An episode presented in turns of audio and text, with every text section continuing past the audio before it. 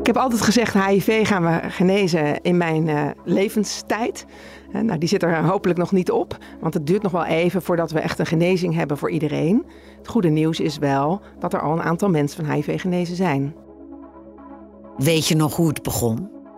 Een enge, onbekende ziekte kwam in 1982 ons land binnen. Jonge man met bepaalde symptomen. Had bijvoorbeeld schimmel in zijn mond, hij had herpes rond zijn anus, hij had koorts, hij had gezwollen lymfeklieren. Achteraf hebben we ook kunnen aantonen dat hij jaren later aan opgeslagen bloedmonsters, dat hij inderdaad met HIV besmet was. Jonge homomannen in de bloei van hun leven werden hard getroffen. Ik werkte eerst in een populaire horecabar, dat was daar een slagveld. AIDS is een hele grote klap voor de homo-emancipatie. Dus dat heeft het stigma op homoseksualiteit heel erg vergroot. En de artsen konden niets doen. Kortom, iedereen die aan dat soort onderzoekingen meedeed, ging uiteindelijk tenslotte toch dood. Dat was echt een periode van wanhoop. Daar zijn we nu heel ver vandaan. AIDS-activisten streden voor hun leven.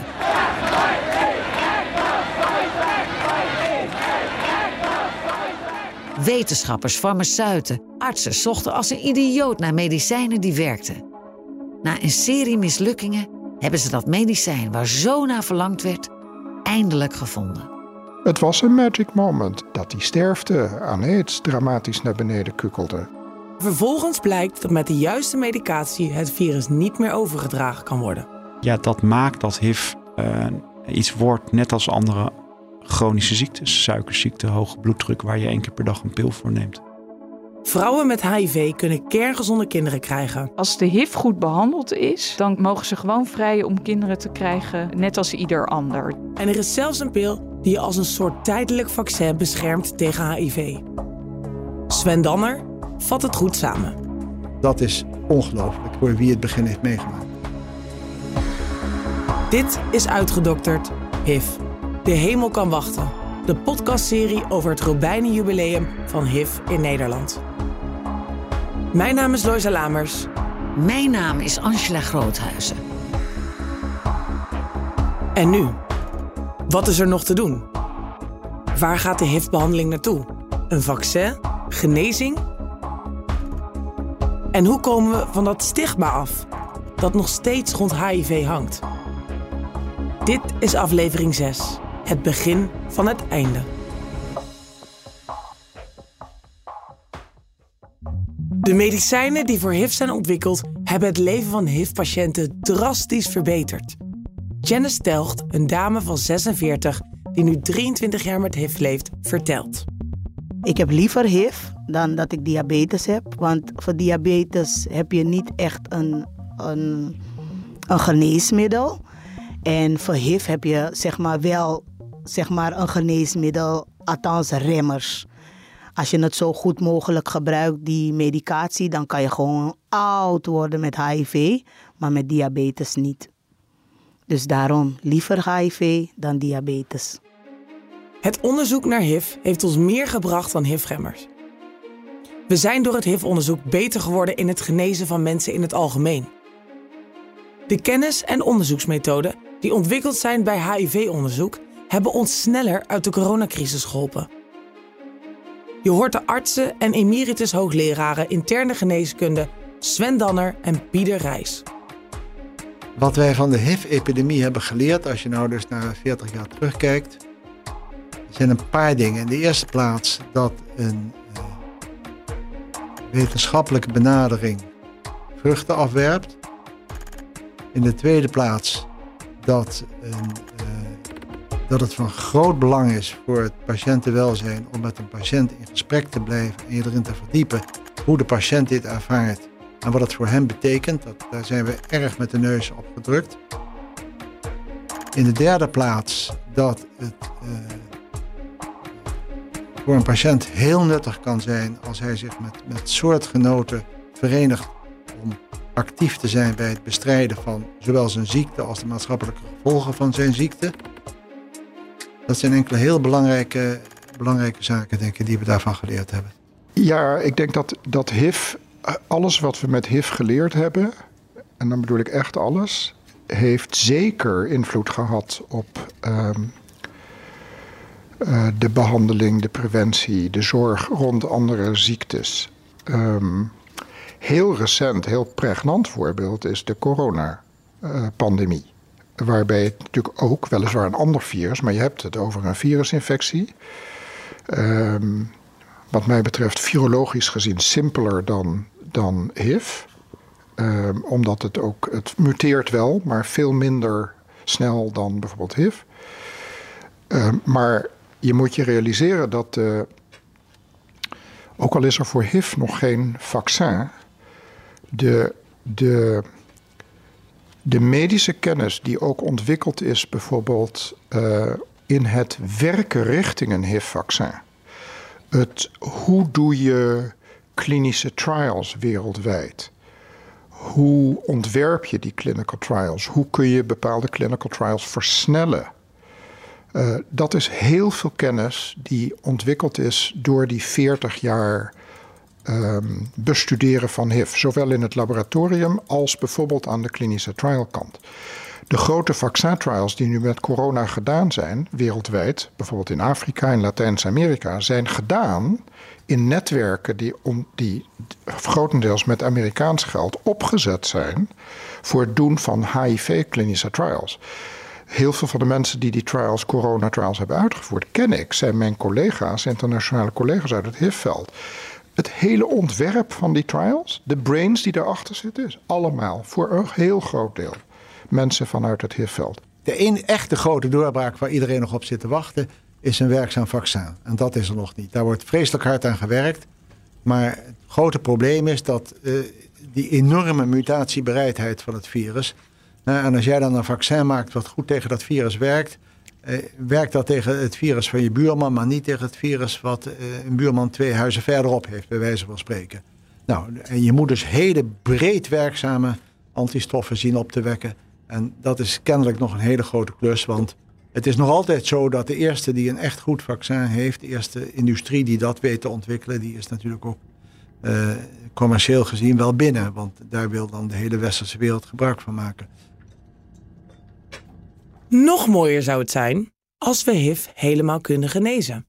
En dat is dus al gelukt voor 4 patiënten. In 2008 werd de eerste patiënt genezen van HIV. De Britse Timothy Ray Brown kreeg een stamceltransplantatie waarbij zijn gehele afweersysteem werd vervangen. My blood's been tested by many, many agencies.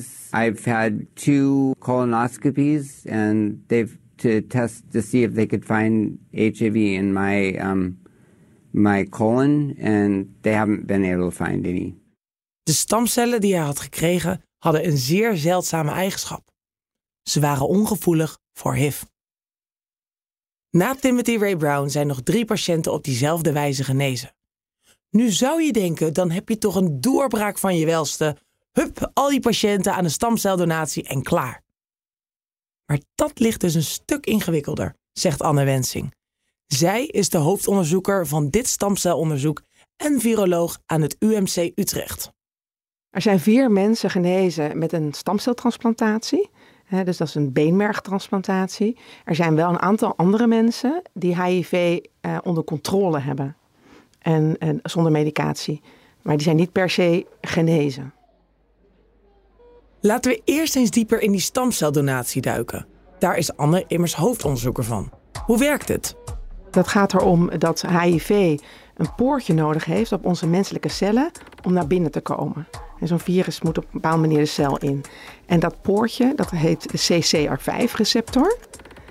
En sommige mensen, ongeveer 1-2% van de mensen in noordelijk Europa, die hebben in hun eigen DNA een defect, waardoor dat poortje niet op hun cellen zit. En bij een stamceltransplantatie vervang je de immuuncellen van een persoon.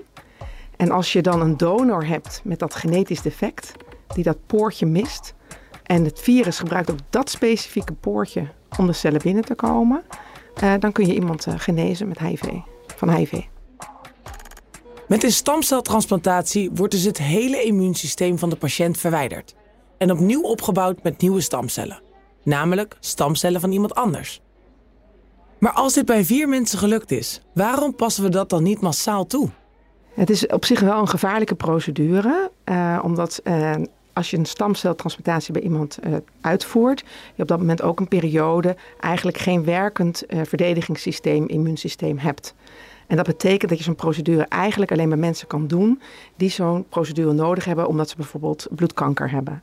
En HIV alleen is eigenlijk niet voldoende om zo'n transplantatie te doen, omdat je HIV goed kan behandelen met medicijnen.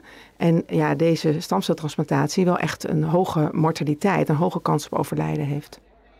We kunnen deze manier van HIV genezen niet grootschalig inzetten, omdat die beenmergtransplantatie te risicovol is voor mensen die er gewoon met medicijnen goed onderdrukt zijn tegen HIV. En de mensen die genezen zijn van HIV, die hebben eigenlijk allemaal, hadden zij een bloedkanker, bijvoorbeeld leukemie. En daarvoor kregen zij die stamceltransplantatie. En de bijvangst is eigenlijk het genezen van HIV. En dan is er nog die andere manier van genezing. Mensen die HIV onder controle krijgen zonder dat ze medicijnen slikken. Dat klinkt wel echt super mysterieus. Die mensen noemen we elite-controllers. En die mensen hebben eigenlijk zo'n sterk immuunsysteem dat HIV zich niet kan vermenigvuldigen, omdat het immuunsysteem alle virusdeeltjes wegvangt. Die mensen zijn niet genezen, want als we echt in hun cellen krijgen, in hun menselijke cellen, zien we wel dat HIV nog ingebouwd is en vaak ook intact. Ja, dat begrijpen we helaas nog niet goed. We weten wel dat er bepaalde antistoffen zijn die HIV zo goed kunnen controleren dat je dus geen actieve virusvermenigvuldiging meer hebt. En er zijn dit soort antistoffen, heeft men ook toegediend aan apen. En daar zijn 3 apen ook mee echt genezen van HIV. Dus er is wel een idee of we misschien deze antistoffen zouden kunnen gaan toedienen aan mensen. Dat is zeker meer belovend voor een grotere groep mensen. Wat we alleen heel goed geleerd hebben bij het stamcelonderzoek. En daar is de genezing echt gelukt. En kunnen we ook heel goed zien waar HIV het snelst verdwijnt, waar het langzaam verdwijnt.